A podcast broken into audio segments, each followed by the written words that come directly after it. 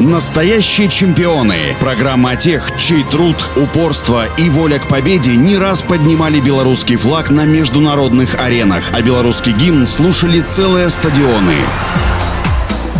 Всем доброго дня, у микрофона Василий Данилов. Как и многие атлеты и победители, будущая олимпийская чемпионка Анна Гуськова в детстве начинала свой путь на пьедестал совершенно с других дисциплин. Аня ходила в секцию по гимнастике, но в возрасте 7 лет родители отдали ее во фристайл. А вообще в одном из интервью спортсменка призналась, что мечтала стать журналистом, фотографом или актрисой. Девочка попала к известному тренеру Владимиру Дощинскому, отцу олимпийского призера зимних игр в Нагано 98 и Турине 2006 годов Дмитрий Дмитрия Дощинского. Вторым тренером Анны Гуськовой стал Юрий Купрацевич, который довел ее до прыжков на лыжах. Были получены первые медали на юниорском уровне. В 2005 году Анна попала во взрослую команду сборной Беларуси по фристайлу и дебютировала на международной арене на открытом чемпионате России. На зимних Олимпийских играх Анна Гуськова дебютировала в 2014 году в Сочи. Тогда Международная федерация лыжного спорта выделила Беларуси две дополнительные женские лицензии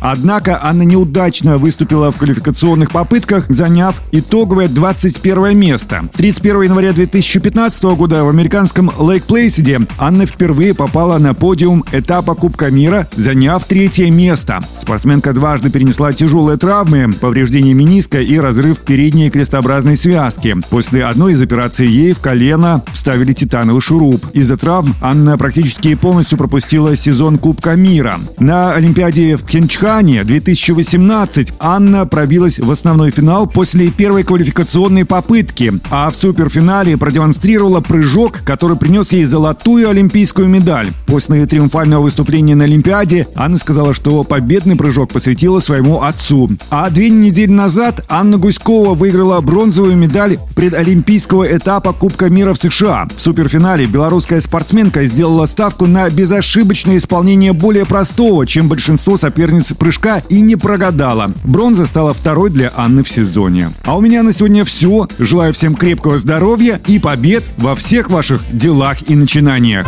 Настоящие чемпионы. Программа о тех, чей труд, упорство и воля к победе не раз поднимали белорусский флаг на международных аренах, а белорусский гимн слушали целые стадионы.